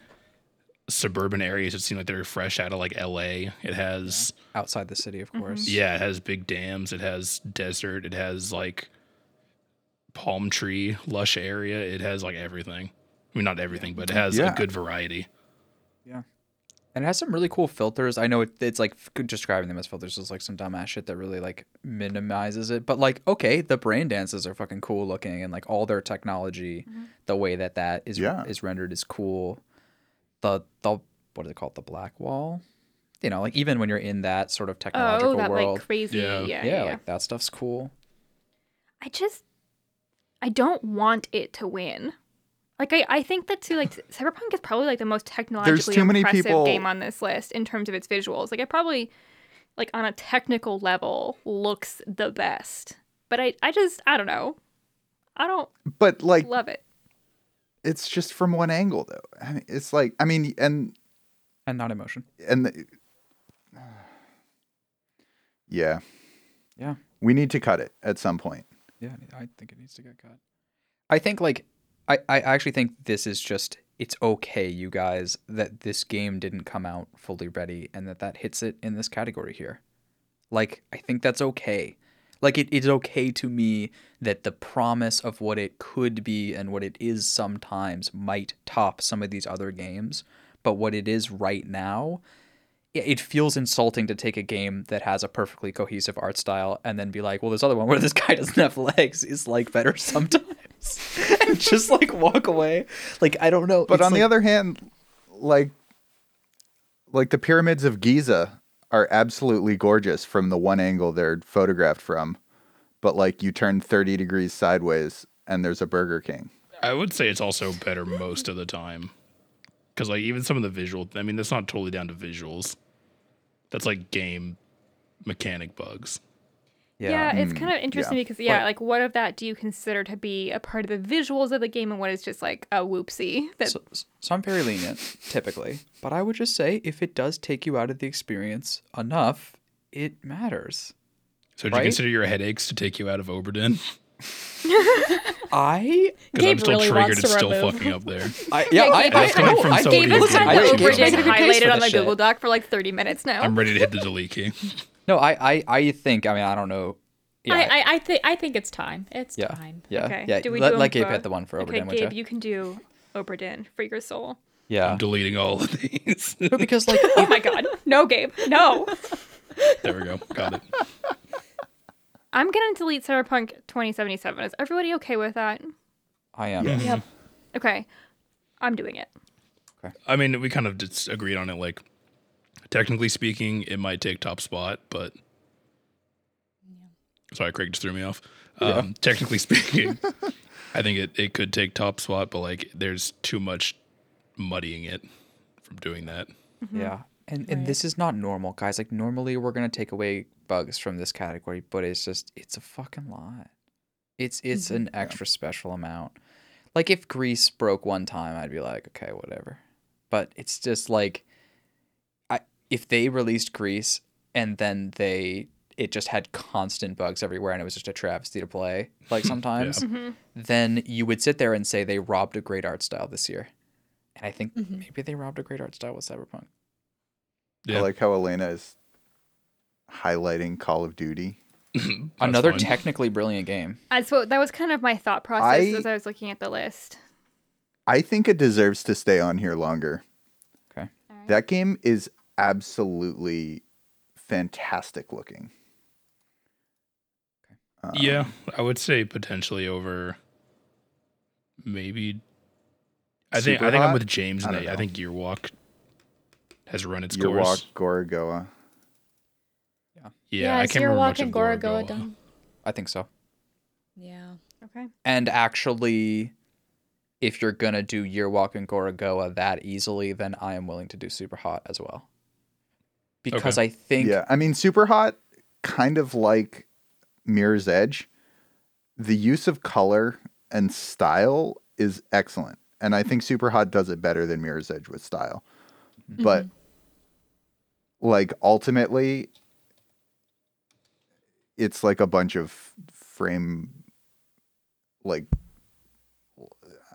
I don't know how to describe Like it. wireframe? framework guys. wireframe maybe. Mm-hmm. I know what you're saying. Yeah. Should we get rid of Dark Souls now? The Just Anor Londo. I just looked Yeah. up Anor Londo because I don't I didn't remember what it was. Yeah, it's, it's I don't know what in it a lot is of the because I haven't played that game I, what I want to say for Dark Souls beyond just Anor Londo, although trust me, I love the Sunlight, it's, the Sunset City. Trust me, I love it. Um, I, I think Dark Souls has a really unique style that I don't think is immediately obvious when you look at it, but when you play it intimately for 60 hours or whatever you you see it and the way they've evolved it over the course of the series which is not to say that this particular one should stay on or whatever but it's they always stayed true um Yeah, To and I mean by design also a lot of it is intentionally designed to be kind of bleak. yeah exactly it, it's very emotional in the way it does it like the Yeah. uh like the the dungeons feel oppressive and that's Yeah. why Anor Londo feels free Yeah, Mhm. yeah. I would agree with that. So I actually think there's a lot of really subtle work done there that's actually really impressive and really gameplay relevant. Um, but like you know, I love Dark Souls, then I will always look at that game and it always means something to me. But like, I'm not gonna fight in best visuals until we get to like Bloodborne or Dark Souls three. Th- then then we can talk. yeah. I mean, I would say those games are more visually striking than Dark Souls One. Mm-hmm. Yeah. Mm-hmm. but you're right, Gabe. It is the bleakness that like the intentional. It feels like Yeah, they do it really well. I mean, it's yeah, it's beautifully bleak, but it is bleak. Yeah. What's weird though, especially with Dark Souls, is do yourselves a favor and become really desperate to play another Dark Souls game after having beaten them all and then give it a couple of years and then go play the clones of Dark Souls that try to do this and then re- recognize how awful they are and how good Dark Souls actually is because holy shit, they miss. But okay, got I think it's another one of those games that kind of shows its age a little bit too in this category, which is okay. even with the remaster for Yeah. sure. Okay, so now we're getting kind of to, I guess, The heavy hitters. hard cut mm-hmm. territory, mm-hmm. like heavy hitters. Do we feel like Okay, now we cut mod, Us co- still? uh, modern warfare. Like Yeah. I don't think Among Us. I think we recognize Among Us for what it is, and we we've we've sung our praises with how simplicity is impactful and accessible, and but also just how beautiful simplicity can be. But I I think I'm okay to cut Among Us from this. McCoy, are you okay to cut Among I think Us? I'm pretty sure everyone else was okay to cut Among Us. Yeah. Yeah, yeah, fuck it, cut it. I guess. Um, just uh, it's on backpacks and shit, brothers. I'm just saying. Yeah. Okay. Okay. Right, yeah. All right, so the final so I guess to for the listener out there if you're following along, right now we have Firewatch, Ori and the Blind Forest, Hades, Hellblade Senua's Sacrifice, What Remains of Edith Finch, Call of Duty Modern Warfare, and Last of Us Part 2. Yeah. Ooh, it's So hard. one's on the chopping block for me here. Okay. Call of Duty, What Remains of Edith Finch, Ori and the Blind Forest. Whoa. I love Ori and the Blind Forest. I love its art style. But it's I mean, it's gotten this far. You're happy right. for like- it. Mm-hmm. Yeah, I was gonna say I'm I'm happy for Ori making it this far. It it is indeed very beautiful, um, but I'm okay to cut it. Like, Yeah, I agree. I'm Sure. I'm fond of Ori and the and the Blind Forest art style. I think the de- the sprite design of Ori is amazing. God, the most adorable thing ever. It's so cute and it moves really well. I think the movement in that game is really good. Um, the way they make that character move and jump and the little ears and the tail are all really beautifully done. And I think like the backdrops for that game are all stunning. Um, Yeah. but I agree there are other games on this that I like visually better or that I think do more impressive things visually maybe. And and the visual style of that game like makes it more accessible than a lot of platformers. Yeah. Well, it baits you in to Like- thinking that it's not gonna be hard as fuck. Right. Yeah, I I was going Yeah. to attempt to play that game because I was like, this is so cute. I want to play it. And then I played like a minute. I was like, McCoy, can you play this game for me? Because I could not play it. And then my answer was like, probably not. yeah, and then McCoy played like an hour, and he was like, no, I can't. At least that was our original experience. It's true. Okay, I'm down to Um, cut it. And like Zoe was that was like one of the first platformers that you actually yeah, that was enjoy one of the right? first platformers that was like I. It gave me a newfound appreciation for platforming games. So Yeah. it holds a special place in my heart because of that. Yeah. I mean it did that for me too, for sure. All right, so then But the other no two Hollow James you said were uh, What Remains of Edith Finch and Call of Duty Modern Warfare. So okay, so we cut Call of Duty Modern Warfare, and then we pause on Edith Finch, right? Let, I- let's talk a little bit more. yeah, I think we should at least talk about it. Wa- Yeah. Modern Warfare to me is just something that it's awesome. Like it looks really, really. They redid the engine for this game, and it feels and looks amazing in a way that Call of Duty hasn't, and it actually just embarrasses the rest of the space. It embarrasses things that were. I mean, it embarrasses things like Rainbow Six. And Rainbow Six is awesome, but Rainbow Six, like you look at that and you're like, oh my god, if they updated it with Call of Duty's engine and kept the gameplay like that, shit was just a straight upgrade. Um, and like it's so so so so good for what it is but i think we here need more than technical beauty personally i think as this group. I think it needs to if you're going to go for the technical beauty mm-hmm. route then you go for the last of us 2 route which has the technical beauty plus the art style. Whereas this one has unbelievable technical beauty and i will 100% say to Gabe, like, dude, this this shit is amazing. It runs amazing. It's define. It, it's like part of the reason why I'm Warzone's feeling personally amazing attacked here. yeah, Gabe, it's it's completely your fault that this game is here and um, that we have to cut it, and it hurts so bad. Um, it it did everything for this. It's just oh my god, the art style for this game is like everything for that series. But I I'm okay with cutting it after making it this far. All right. What about you, Gabe? Chill with that. Yeah, that's fine. Like if we were talking like pure technical alone, like I said, I, I think Cyberpunk would win, but Right. there's more to it than just that. Right. Mm-hmm. Right. Yeah. You want to cut what's remains of Edith Finch? Yes. Why? Um because I like the visuals of the other games better. Except Last of Us, but I haven't played that. I Like think Edith that Finch game does- is beautiful and stylized. Um sorry Zoe, can um No, finish. Go ahead. Sorry. Um but it's um the visuals are not um as stunning as important. Um and as like they don't have a lasting impact on me in comparison. I I want to to say that you have a valid experience and that I mm-hmm. cannot begin to explain how much I feel the opposite in this particular case. Like Interesting. just because like every inch of that game is something worth marveling at. Like, do you know what I mean? Like it's just like mm-hmm. every room is so unique to the person and it feels so much like it tells a story.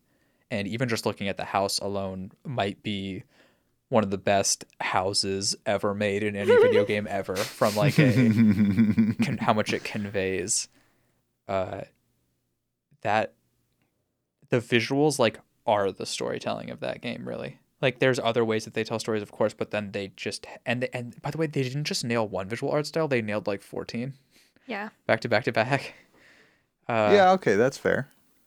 I, I But I like also want to just Looking add, at like, Firewatch better.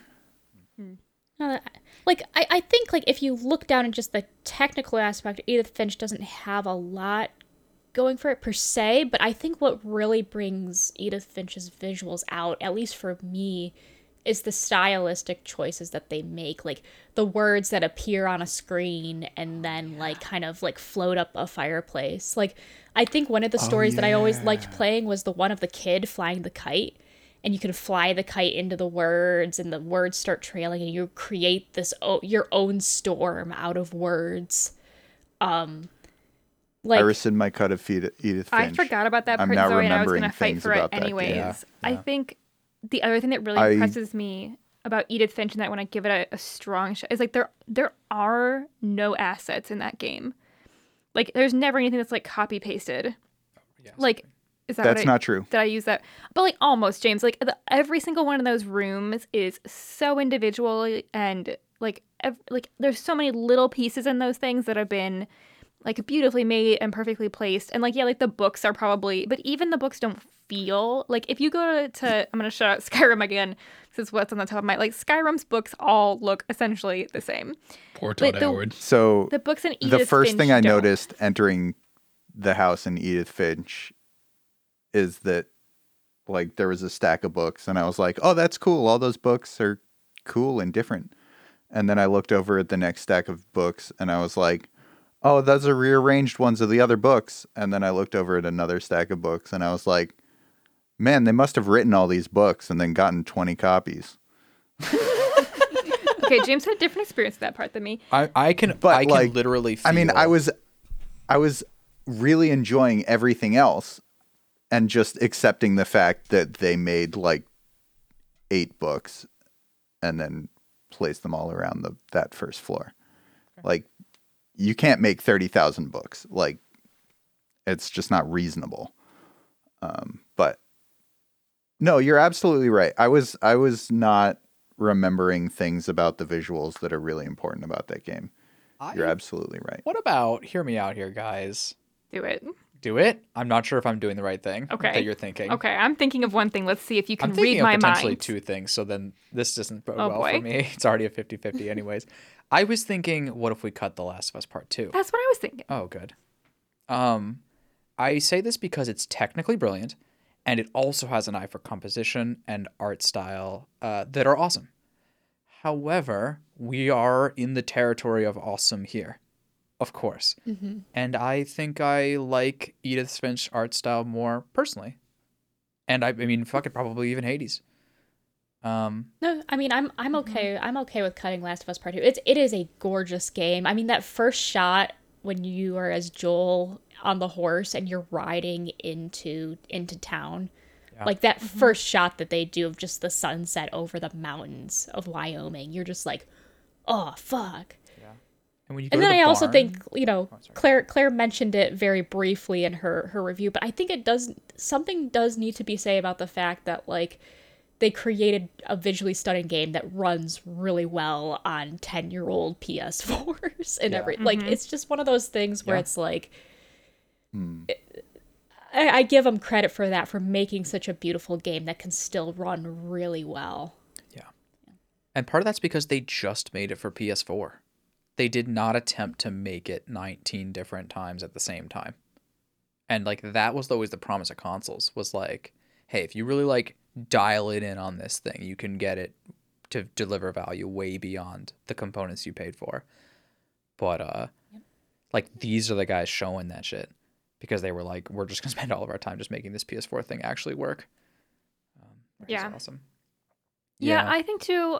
I, I keep thinking, especially about best visuals. Like, I think this is a really subjective category, and like this is all. This is the tyranny of thumbs. Best visuals. This is not because I think we've already mentioned, like on a technical level, this category might go something like Cyberpunk 2077 and then Last of Us 2, like so, I be Call of Duty. I don't know, but like I I just I think we're feeling a different vibe for this category tonight, and that's where I would go. Like I think for me, I would put these other games above Last of Us Part Two, even though it's a it's a beautiful game. Yeah, like when you first go up to the, it's not the barn, but it's the house on the top of the hill. Uh, as Ellie, Mm, right, mhm. with your child, right? Um, Dina. That's not your child's not Dina. I'm just saying also Wow. Dina. Yeah. Okay. Um, mhm. Not even gonna make jokes about that. Okay, the point is Moving just on. moving on. No, but that that scene's beautiful as well. There's a lot of beautiful, beautiful stuff. Yeah. And um, okay, nice. Uh, also their level design is amazing and really supports the beauty as well. But okay, okay. Um, I want to hear someone make a case for Hellblade: Senua's Sacrifice. Ooh, I feel really strongly about that Great. game being here. Good. And here, okay, there's a couple reasons why. One, I think that that game is stunning on a lot of ways. Um, I think that the the motion capture that they do with um, Senua and her face and those scenes is really visually arresting and vis- really visually um, effective.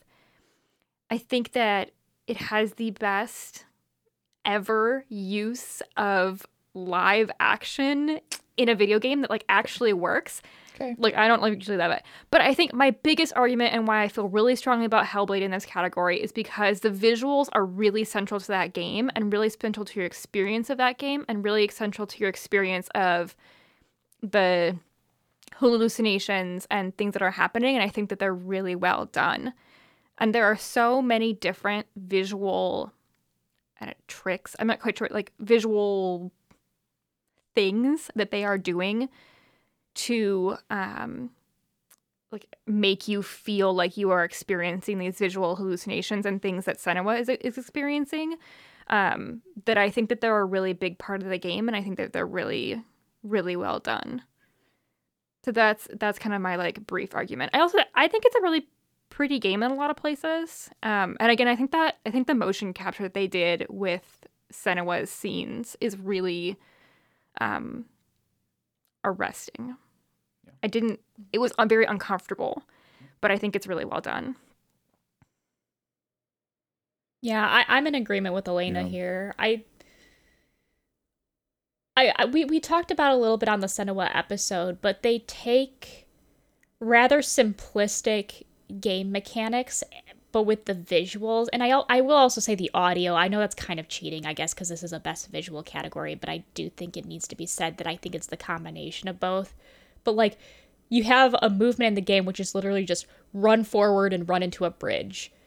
But the way that the visuals just swirl around you and the the way that they depict this frantic running to this bridge this very simple mechanic that anybody can do in a video game. Like we we all talked in length on that episode about that specific part of the game and how panicked we felt and how like you know how jarring everything always felt um with everything that Senua does and you know, I think the visuals really need credit for that to make you just feel that sense of like panic and to make you feel unease at times or make you feel safe. Plus, that fucking glowing sword is fucking gorgeous. It's a It is beautiful pretty cool. thing. Yeah, yeah, yeah, yeah. Yeah, I forgot about that Um, part. And I would put a big plus into for the motions, the the move. I guess that's visuals, right? Like the move The set that movesets, Senua yeah, yeah. has is the most badass move set I've ever seen in a video game. Well, we're doing badass movesets, put Dark Souls back on this bad boy. um, but okay. Um, yeah, I would just say, listen, I don't have to be the deciding factor here. I was really jarred with the actual people's live action faces. And I don't mean, and, and no, I don't mean like meta jarred, like, bro, that was the experience we wanted you to have, and like maybe, okay. But like, I mean, like, why is there this actor in my face right now like with makeup on? This is strange. Um and okay. Like that to me is maybe my my thing there that i feel like just to me it didn't fit. Um but okay. Like yeah the visuals mean- do a lot for that game for sure. So this the fact that that didn't work for you and like we have to come to a decision makes me say like maybe top 4 is good enough for Hellblade. Ooh. I have a hard time with that. But I will say I have not played any Hades. I have seen Hades some, but not a lot of it. And so if people feel really strongly about Hades, I mean, it I'm past, okay with um, Hades making it making top 4 as well. I was, I was gonna say I think I would put Hellblade over Hades personally. For Yeah. me, Hades is a, a beautiful game, and I like I said, I really love the character design in it. Um, But a lot. I think I think this is as far as it goes for Hades. yeah i think that's Yeah. super fair Mm-hmm. super fair Yeah. Okay. So then if we remove Hades, we're down to top three Firewatch, Hellblade, and What Remains of Edith Finch. Yeah that's crazy we got this hmm. I didn't now expect imagine Firewatch if to all make it these this far. games were made in the Source engine. Shout out to Source Engine. i don't think i want to imagine this um Yeah, right? Is the the source engine? That's the one that they made? Fucking That's the Valve engine. yeah, yeah, yeah. It's and, got a lot of 90 degree angles in it. It's it's the one that they were trying to evoke if they didn't just use it with a beginner's guide, right? Yeah. To be fair, Titanfall was made in the Source engine, Oh, and it's beautiful. heavily modified, but Yeah. also Source Yeah. engine. Yeah, Like, sure, but like most things made in the Source engine look like ass. yeah. They modified the parts that looked like Um, ass. yeah. I would assume. yeah, Um, or like, imagine if they were made in whatever engine Daisy is made in. Like, I know exactly. Oof, it's God. another engine that looks like ass. Yeah. so okay, here's the thing. you know? This is just a small piece of evidence. Firewatch has been my desktop background for, years. I mean, as long as ever since I played it, and I never looked back. Sometimes I change the color between a yellow and a blue, depending on how I'm feeling. Um, so that's a personal preference, right? It's an art style personal preference, but I kind of think that's where we are. And to me, that there's a great battle between effective use of visuals in the mm-hmm. sense of like Edith Finch is just I mean the visuals are just stunning and stunningly good at getting across what they want. And I also feel that way about Hellblade right? Mm-hmm. They're stunningly good visuals and they're stunningly good at getting across what they want. And then I don't give a fuck about either of those things. I just think Firewatch is pretty. Yeah. I think that is like the argument here because I mean Edith Finch is pr- is pretty. Remember that one thing where you look through the little peek hole in the fence and Yeah. there's text there out in that blinking red light? Like that's that's beautiful and uh, but it's also like a really amazing use of visuals and it's really well done. So I think we are kind of between like do we want to go with a game like Hellblade or Edith Finch where they use the visuals to really bump the story up, or are we looking at something like Firewatch, which we just it's really it's I really like it. it's yeah. really pretty. Yeah. Yeah. Yeah, but then but then when you guys talk about the text that existed in Edith Finch in the world, that has got to be one of the coolest things I've ever seen in a game. Ever. And it just it was never not cool. The whole game. That's I- true. I also with Edith Finch. I think you can all tell like I, Edith Finch is probably my game of the year, but um Spoilers, Jesus Christ. sorry, my category comes up later. But uh, but I want to go back to that fish scene with Edith Finch with Edith Finch and remember the visuals from that because the visuals in that are incredible. In that that The whole fish cutting scene the fish- in the factory. the okay. factory scene Yeah, yeah. because what you're doing Oh, is okay. you're it starts out right where you're you're cutting the heads off fish in this machine it's very like kind of dark and gritty and it's just it's just happening and then you start with that like small little mini screen of like 2-bit graphics and then it just the way that that evolves as the graphics evolve and it gets bigger and starts to take over more of your screen and all of a sudden the fish are just kind of almost like just vaguely there that whole sequence to me is another example of like just really masterful visual storytelling um, that i think i don't know i think edith finch does Yeah. it really well Well, yeah, and I, I think like also notably there's like a, a part where like the real life kind of played a part into the fantasy world where it's like the, your character comes across a bridge, you have to put a fish under, and as the blade comes down, the drawbridge goes down in that same kind of beat of this of the slice.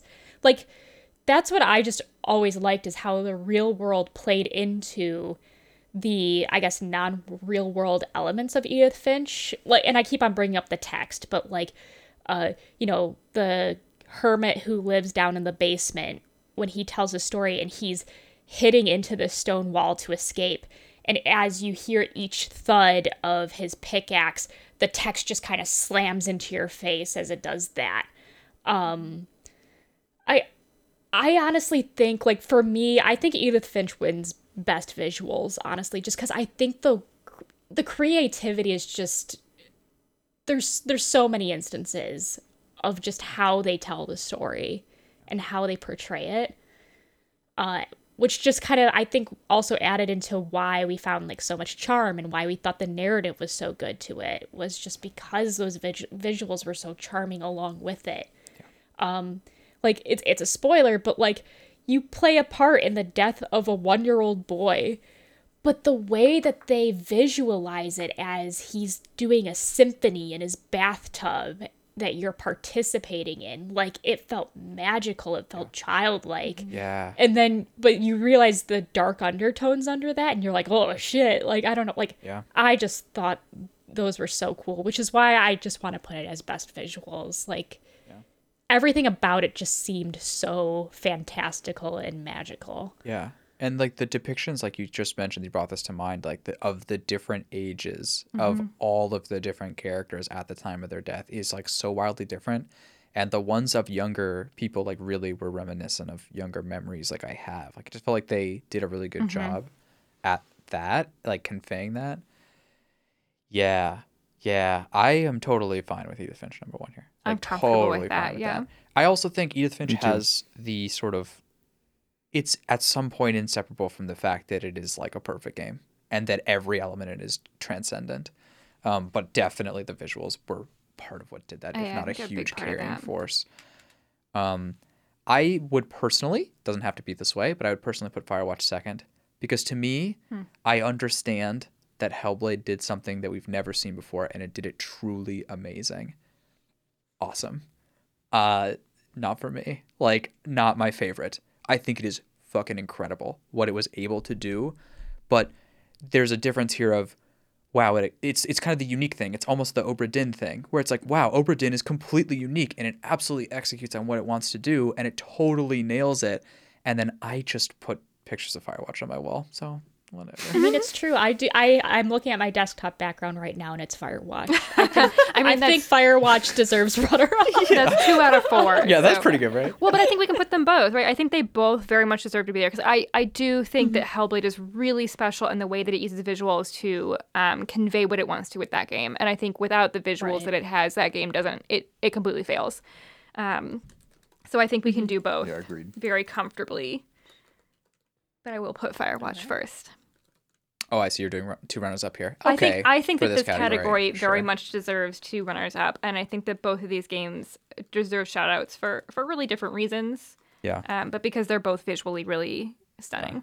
Yeah, and I would just say like, boy, did Hades come close, and I would say that because it's because Transistor, their pre one of their previous games, is my phone background forever. Like their Mm-hmm. Yeah. art style is murderous, but okay, I'm let's n- we're done, we did it. All right, best visuals. All right. Winner, What Remains of Edith Finch. Runners up, Firewatch and Hellblade Senua's Sacrifice. All right. All right. Now it's the moment that you've all been waiting for. Not really, but so all right. So to round out this section, we have best actually recent game. So, you know, as we said at the top of the show, you know, in part 1, we were like, yeah, this isn't your typical game of the year because we all rank games that have come out in all sorts of years and it makes it really fucking difficult for us. But this time we said, okay, let's take all the games that we played that were pla that released in the 2019 to 2020 year and uh let's see what the best actually recent game is. Um Wow. also we will note a couple of these games in here they're technically released prior to 2019, but they either came out of early access or they like reached their like I guess their they reached popularity in 2019. And I'm sure you'll know what those games are when we list them out. Right. But And also, you can for this technically leave us alone. Yeah, True. Although. I technically think we should talk about it in this category, Sure, but we sure, can get sure, to that in a minute. Sure, sure, sure. Yeah. All right. So best actually recent game would be Hades, Gears 5 Horde Mode, Lorelai, Into the Breach, Among Us, Call of Duty Modern Warfare, Phasmophobia, Last of Us Part 2, Valorant, Animal Crossing New Horizons, Slay the Spire, World War Z, Observation, and Cyberpunk 2077. Yo, World War Z is just here to get beat up this year. Yeah. Should we I just feel cross so that out? bad that it's on this. Should we just delete it right away? Yeah. Well, let's just delete Yeah. it right away. We were like, wow, that came out in 2019 and not 2016. Yeah. I think that, All right. along with Lorelai, can probably get out I of think this. since we Yeah, all I'm not gonna laughed get- when I'm you not- read Lorelai, I think we should get rid of it. I just we've had these discussions before today, and I just understand that Lorelai is not going to get the support that I would willing it to get, and I'm okay with that. Um, I feel the same way about and then maybe Phasmophobia. Phasmophobia. Yep. Yeah, Yes, please. and I feel the same way about Animal Crossing. I actually think we should. I, I Agreed. did. I bounced right off Animal Crossing. It is not for me. It is for some people. I don't like it. I think we should delete it. I, I, I want. Well, I want to keep Animal Crossing just a little bit longer. I do think there are some games on this list I would probably cross out prior to Animal Crossing. Okay, like Gears Five Horde Mode. yeah. All right, now can we cut it? Yeah, sure. that was brutal. Fine. Gears 5 Fine. Gears 5 is a game that came out and I'd rather play Call of Duty every single time. Yeah. Although, listen, like I think next year we should do Call of Duty Zombies, like Gabe said, and I think it could easily. Oh, 100%. Yeah, and then my my uh my shout out to fucking um, oh god, what was I even talking about anymore? Oh, uh, World War Z was just actually that um I actually think it's important to play a game that isn't the best game in the last ten years sometimes, just so we can like That's true. actually know, you know, because you look But at these also, fucking lists, man. that game doesn't suck. Yeah. It doesn't suck. It's fine. Yeah. It's fine. It's just not the best game that's ever been released ever, which is what we're looking for here. So, you know, Yeah. right. yeah. All right. So yeah, Animal Crossing can go off then. That's fine. Sorry, Zoe. I think I'm also wanting to remove Into the Breach just because I don't know. I, I had my fun with that game. It ended, and I was like, nice. Give it a fist bump. but like that. That's No about argument. It. All right, all right, all right, sure. I'm okay with that. I'm okay with that. That that game is a really special. By the way, fun fact: that is a really good Archon game too. By the way, just fun fact. Just note that in your mind because it's really fun to have two people staring at. I actually recommend if you're gonna play it on the Switch or whatever, put it on your big TV so you can point at the TV and talk about the turns you're gonna make and say this thing can go here and then it's gonna do this, and that's super super fun. Um, and it's super technically good at being like uh, really explanatory with what's going to happen from a from a technological standpoint. Uh, and I'm also not playing it anymore, and I totally feel that. And good, yeah, totally good. Let's cut it. All right. And then also, I'm wondering if, since we haven't finished it, does Cyberpunk 2077 No. deserve Game of the Year yet? I think. Yeah. Also, it's not game of the year. I, I, yeah. but no, but no. hmm. Listen, those two observation. I mean, come on, come on, come on, come on. I don't know. I like the story of Cyberpunk significantly better than Observation's story. But Right. we haven't finished Cyberpunk, is my thing. I, Yeah. I like what I've played of it more. Yeah. I okay, think so I that- delete I think that the ending of. Observation was hot fire, and I don't think mm-hmm. that I, I think that even if the ending of Cyberpunk was hot fire, it would be better. Oh, when you're Wait, do saying you hot mean fire, hot garbage? yeah, sorry, hot. Okay. Hot garbage fire. yeah. Ah. okay. Sorry, Because McCoy uses hot exact fire to say it's awesome. Yeah, so- Yeah, yeah, in sorry. my I in it my to say it's awesome sometimes too. Cyber Observation story just like took a dive into Bizarro Town Yeah. Agreed. and not in a good way. That's um fair enough. But we I mean we duked it out on the podcast. Like some people liked it, some people didn't. Yeah. I I feel way Notably, more. everybody gave it thumbs up. James, you did give it one thumb up. Yeah, I enjoyed the game. Absolutely. But we're not looking for one thumb up, are we here? No. Right, we're not. I thought the ending was bad, Yeah. but I enjoyed the game. Yeah. And then Call of Duty Modern Warfare. What is that doing here? It's a great game. Came out I mean, recently. the, the, it, Honestly, it was, it's really it was fucking cool. good. it's not your kind of game, but it's it was a it was a good campaign. It was a good campaign. I'm not knocking on it for that. I'm just saying best recent game. I mean, Honestly, maybe. this one you'd have to look at it for more of what it is, though. Like we just played the campaign, Yeah, but for this you'd have to look at it for its multiplayer too. Yeah. And there'd be the hot Warzone. contention for this game to be best of recently. Maybe not among us, but Oh, no, Among not the game, but among among our You son of a bitch! I got you back. I mean, honestly, I I think it deserves to be on here Yeah. more than Yeah, I think if you talk to a lot of people outside of our crew, best recent game. a lot of people would argue that Call of Duty Modern Warfare is like the best game recently. I Yeah. am a stickler for rules. And I have a slight issue with the games that are on here that were not released in 2019 or 2020. what do you mean? Um, Among Us did not come out in either one of those years. Oh yeah. Slay I the agree Spire with didn't come that, out in either and one I of those think years. it should get cut. And Hades didn't come out in either one of those years. Yes, but but but. Oh shit. Yeah. I Okay. Let's at least talk about that though. Hades did come out this year. Okay, so Hades came out of beta, right? Or out of al- Yeah. whatever alpha beta it was in. Yeah. Beta. So Came out that of is beta. more legit to me than like Among Us, frankly, did not come out in the past two years. But would you be happy if they slapped the word beta on it? Because it practically feels like it's not a beta right Also, now. if you I- asked a lot of people what year came out, they would probably say 2020. Well, but they're Yeah. wrong, Gabe. We're in. oh, I just deleted it by accident. Sorry. Um, we're. I just think that we're informed, and as a podcast that plays a lot of old games, and this is supposed to be the game, the new games category. I think that Among Us can't be here, but that is my own personal opinion. And I you guys agree. can decide. All right.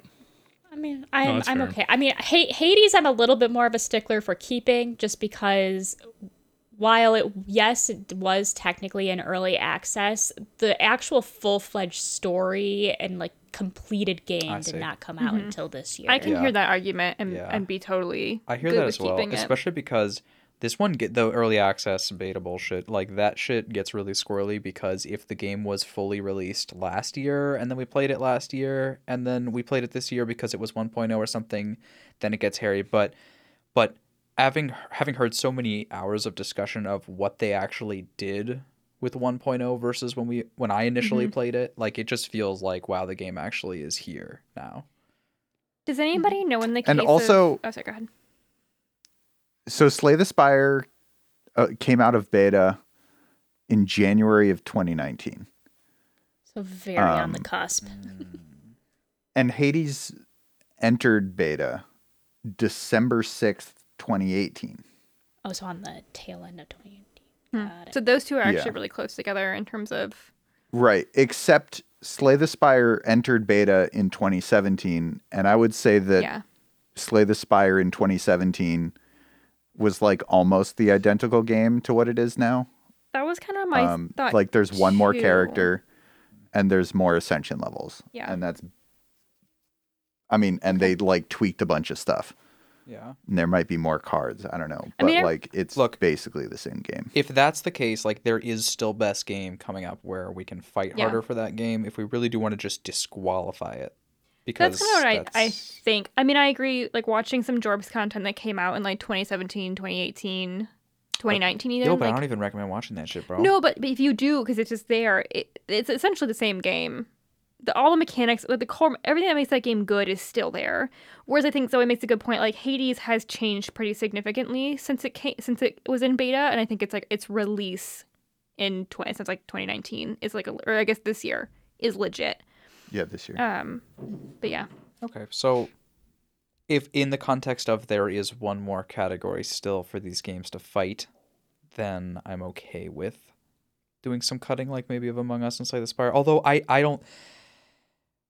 I think you look at Among Us and what it is, and boy, have we talked about how it looks like a fucking Flash game, and I've talked about how I feel like that's not fair, whatever, and who cares. But what I'm saying is, like, it matters not the year that that game came out because that game could have come out any year for the past 10 years, but it was recognized this year. But it matters the year when we call this category Best Actually Recent Game 2019 to 2020.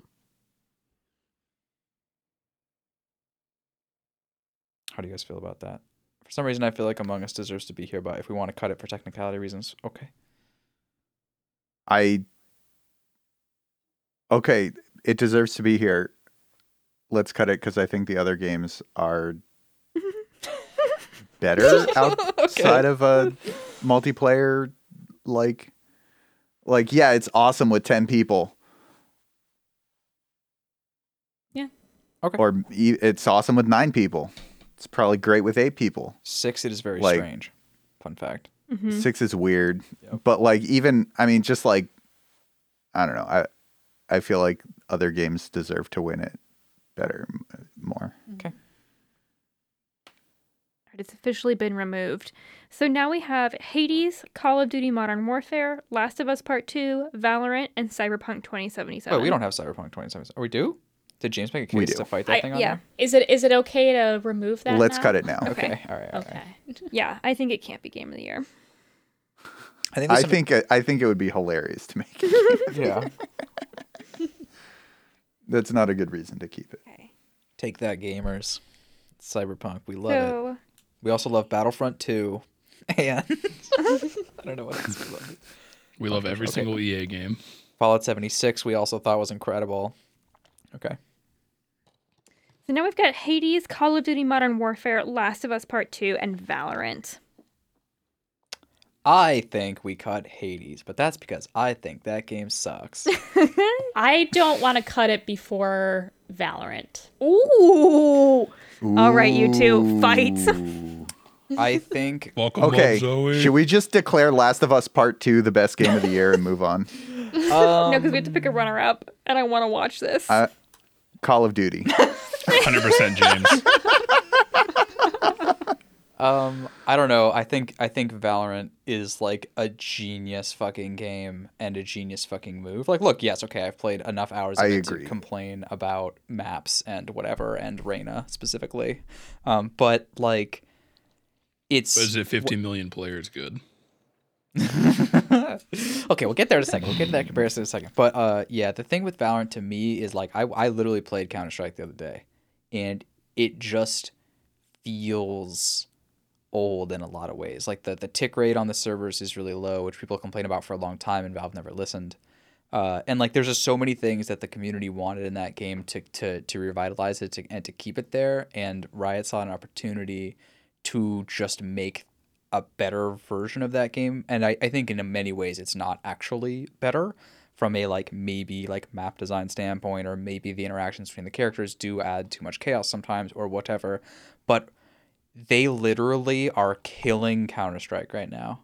They're killing it, at least in North America, in the in the prof- competitive scene. They are just they they are they're just killing the game, like straight up, because you can't play Valorant and then go back to playing Counter Strike and not be overtaken with how janky and old it feels, how not modern, how not new, how not slick. Um, all the quality of life improvements they added are so so welcome. The fact that you can buy guns for your opponent or for your for your opponents. Well, you can buy guns for your opponents too, um, but you can buy guns for your teammates easily. You can buy back, so you can buy on accident and unbuy. Their buy menu just alone is just so elegant, all being on one screen. The radio menu from Counter Strike is real trash, and like they, the, the it is it should not be. On, this is like saying imagine this concept. Imagine if I told you there was a game we played this year and they actually killed League of Legends. That's how good it was in comparison, at least in North America. That's what this is. This is a multiplayer game that is killing a game on the scale of League of Legends because of, I would say, negligence from Valve's part to actually maintain that game or do anything meaningful with it. But still, a game with that level of hold on the space is dying, at least in North America, because of this thing. And that to me is just, that's unfucking believable and it has to do with the recency too, like of this category. So that to me is like maybe it's not TOT's my favorite game of 2019, but it is at least gotta be one of mine for sure because it's it's changing that landscape like has never been seen before, at least in my lifetime. Mhm. Yeah, I mean, I'm on board with it. Like it's probably my game of the year. just personally, in terms of games that came out this year. But I mean, in terms of the podcast, I don't know. This is an interesting list though in terms of the podcast because pretty much every game on here is a game that not everyone's played or feels strongly. Like you know what I mean? Like McCoy hates Hades. Um, Gabe feels really strong about Modern Warfare, but I, I would say other people don't. Last of Us Part Two, James, you haven't played, and Valorant is a James and McCoy stronghold, but nobody else plays that. So it's kind of a weird. It's a it's a weird list for us. Like I would say, Last of Us Part Two is the clear winner on this, but I don't play Valorant or Hades or Call of Duty, so you know. I mean, Last of Us Part 2 is my is my game of the year for sure. Um I just think the reason why I think Hades needs to be a runner up is because I well for one thing I think it comes on a more personal note in that I usually when I look at a game style like Hades, which is, you know, dodging, it's not exactly bullet hell, but it's just a, a lot of projectiles, a lot of dodging, a lot of just like shooting, and it's a lot of dungeon rooms that you kill kill things in. Uh, it gets very hectic very quickly. Like usually I hate those games. Like I, I don't like them at all. I just think it's just all like number barf on the screen.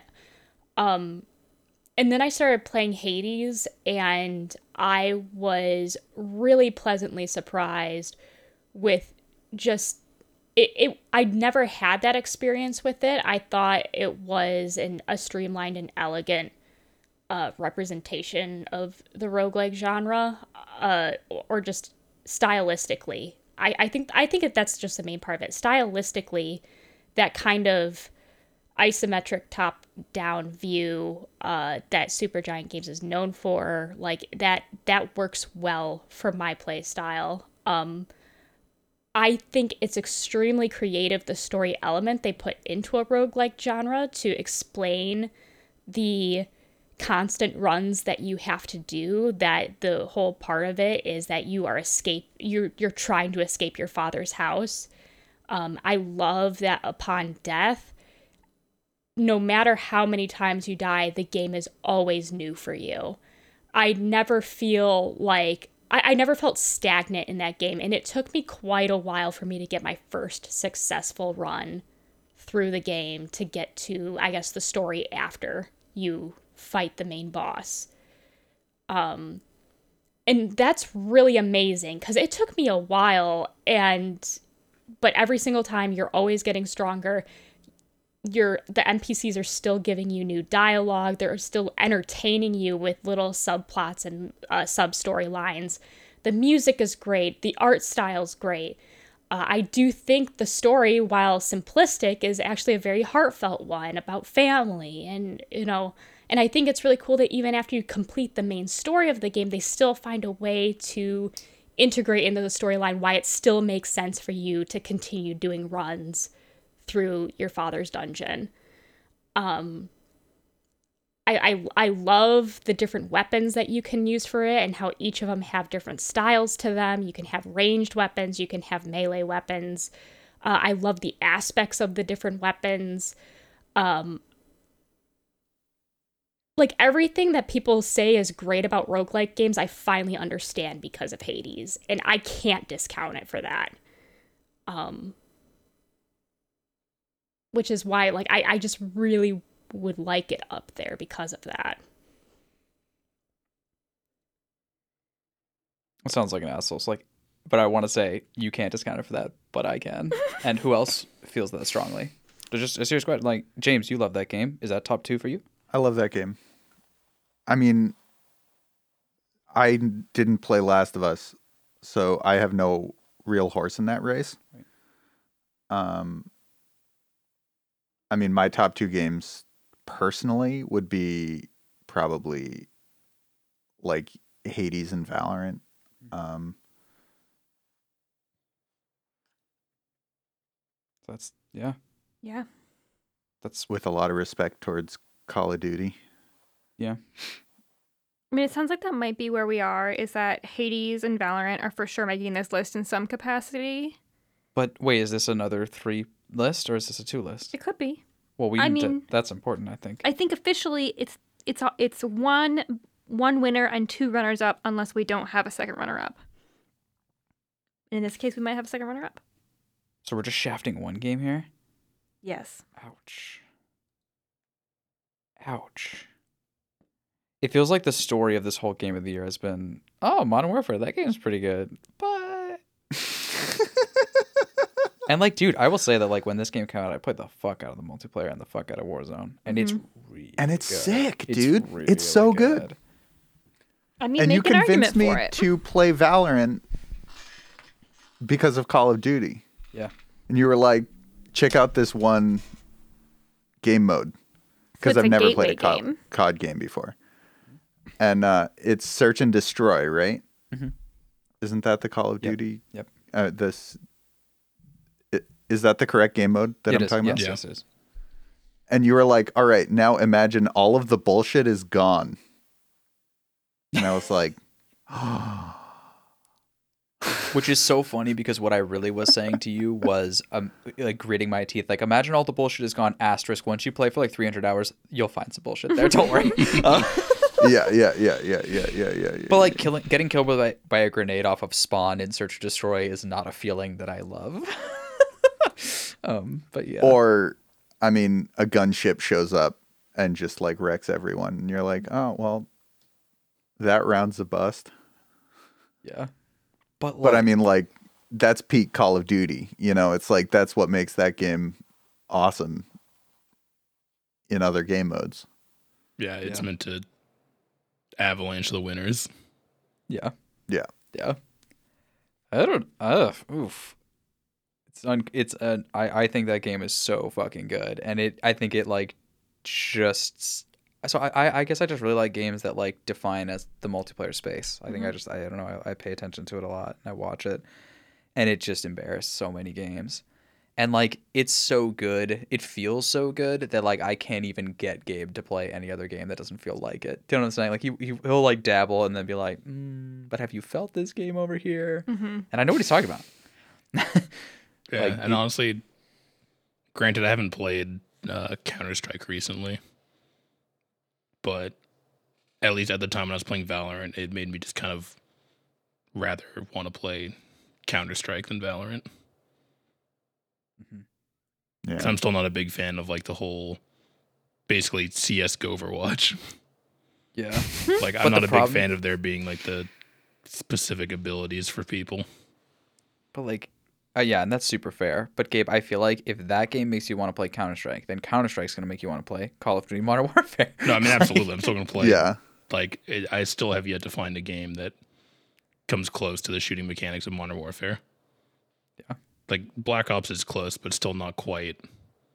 It's not the same exact engine, so it's close, but it's not exactly as Modern Warfare. So like even there, it's still better. Um.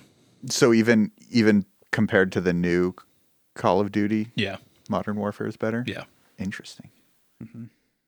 Yeah, it's very close, but there's still just like it's a hair, it's a hair better. Um, yeah, it's just you know, I mean, there are different styles of games, Valorant and Call of Duty, but for me, it's just Yeah. that like always ADS, always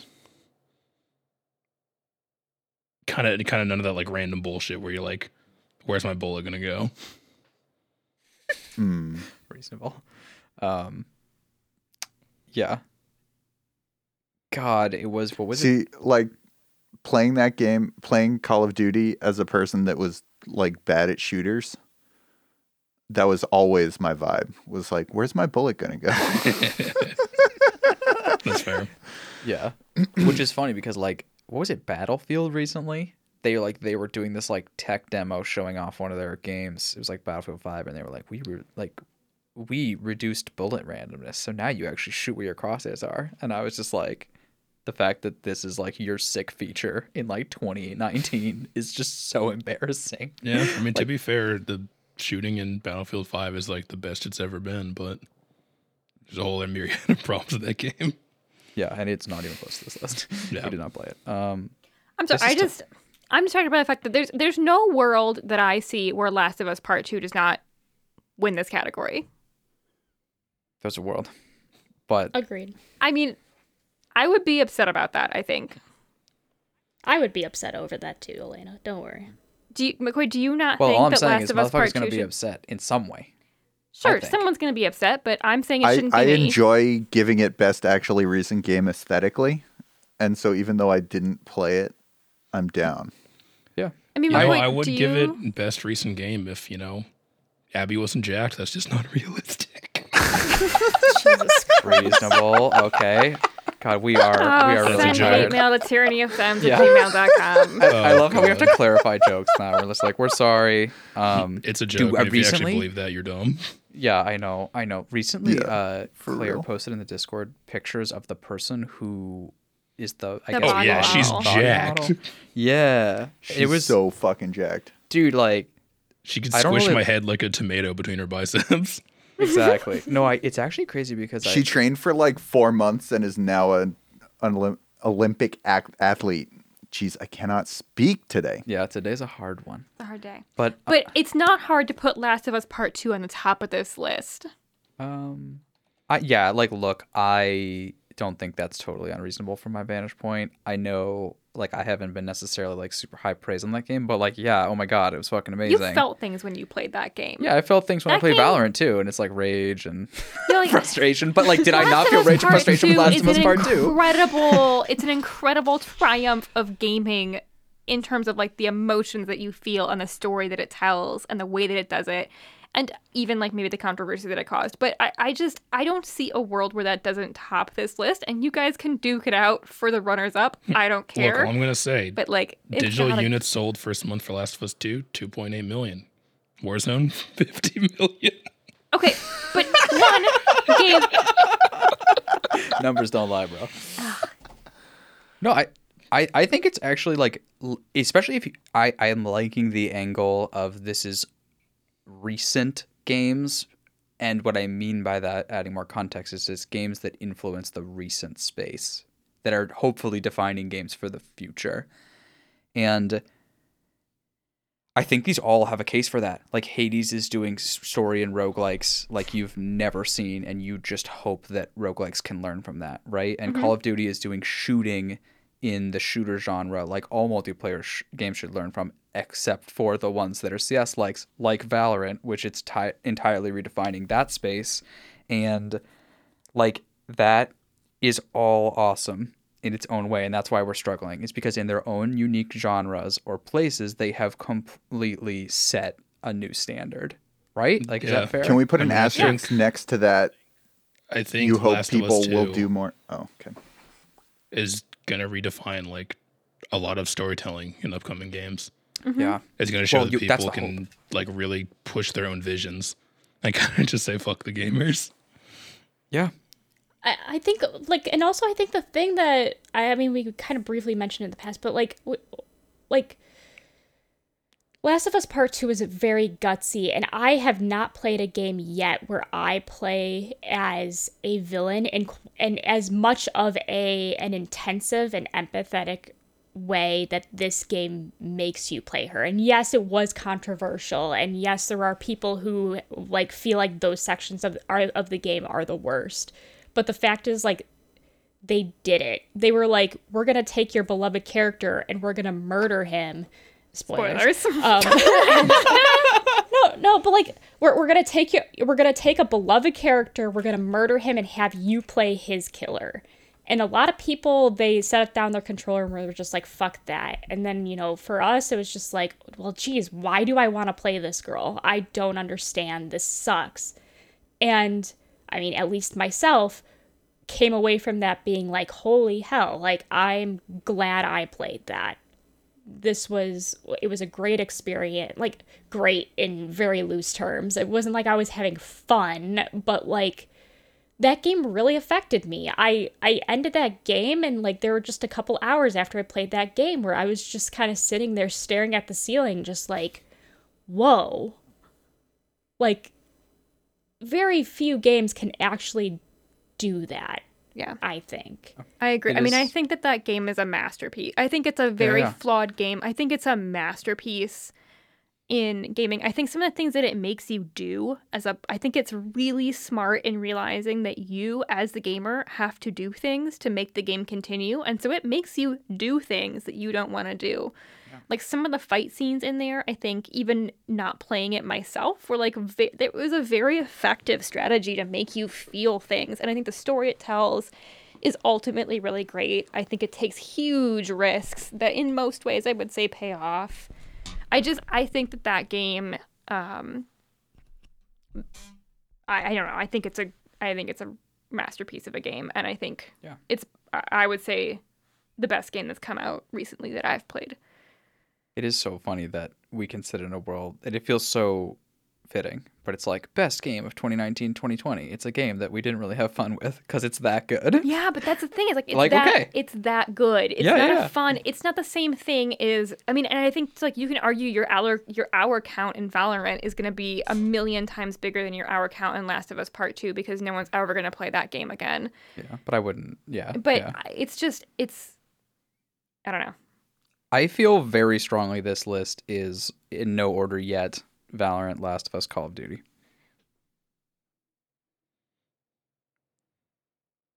I would argue Last of Us, Valorant, Call of Duty. I'm willing Oh, to yeah, put sorry. Call of Duty beneath Valorant. Yeah, yeah, sorry. I don't Yeah. I haven't yeah, not ordered yet, but those three. You feel Oh, very yeah, strongly sorry. that Hades does not deserve a place Yeah. in the top three. Yeah.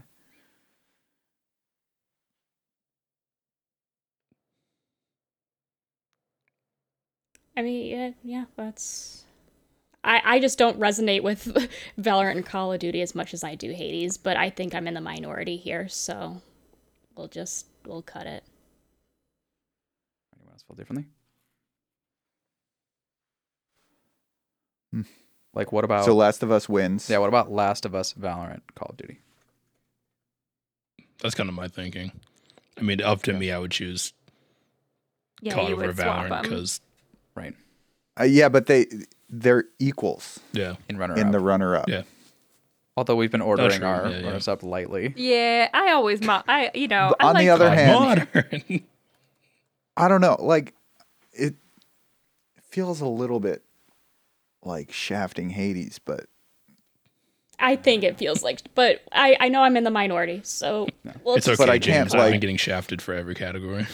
No, exactly. Like I think Yeah, I think right. Yeah, everyone's going to feel shafted. So look, listen, if other people want to make other cases, like I'm Yeah, I very mean- happy to hear them. But but like I mean, we have 3 and I didn't play one of them and it's like the best game of the year. So like you know, yeah, I mean, yeah, I didn't, I didn't play Edith Finch either, but you know what? I believe, I believe all of you guys in saying that it's like one of the best narrative experiences you've ever experienced.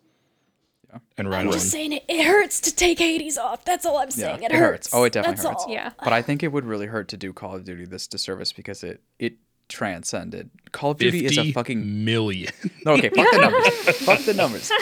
Call of Duty is a fucking joke amongst capital G gamers, right? Like it's like oh fucking same game again, right? well, But, like, it is this and it one, not Right, exactly. But this one Yeah, it's like- fucking sended. yeah, it's true. Like It did. yeah. Yeah. I can hear it. All right. Okay. It's like it's There a joke it. and then they're still shelling out 60 bucks every day. yeah. exactly true. True. All right, that does it for best actually recent game 2019-2020 Last of Us Part 2 with the runners up of Valorant and Call of Duty Modern Warfare. And special Unlike shout maybe out Hades, in but- Zoe's heart Yeah. to Hades. Yeah. By the way, To Hades. if you find And yourself James's aligned heart. with what Zoe likes to play, you should definitely play Hades. like Yeah, Yeah. like if you're giving Hades a pass because you don't like roguelikes, um, yeah. play Hades. Yeah. And I was gonna It's say not I, it's, not a one of the roguelike in the way that games- roguelikes are. I was gonna say it's one of the few games where I see people pick it up being like, uh, "This game's being really overhyped," and then I watch them play it like for the first time, and they're like, "Holy shit, I'm having fun! Like this Yeah. is great." yeah. So Yeah. you know, I and, and I mean it's happened like more than a handful of times that I have seen personally. So I, I just I think that's really cool what Supergiant has done for the genre. Is all. Yeah. Yeah. Fourth in Yeah. this category is not worst of the year. I think is what we really want to stress. Because Yeah. holy shit, like definitely that story is everywhere. Every podcast I've ever listened to loves that fucking game. Loves that fucking game. Um, Yeah. But there you have it. All right. And, And uh, McCoy's experience is invalid that he doesn't like it. Right, exactly, Apparently, exactly. according to every other podcast. Like, to me, just kidding. like, to me, absolutely just kidding. Slay the Spire is like infinitely better as a roguelike than that game. To me, to me, to me, to me, to me. Anyways, good night, everyone. All right. Anyway, when we come back, we'll be doing biggest surprise and biggest disappointment. So uh, tune in next part, and we will have to see. Take Yeah. care. Do you want to sing this time, Elena, or Bum, ba-dum, ba-dum.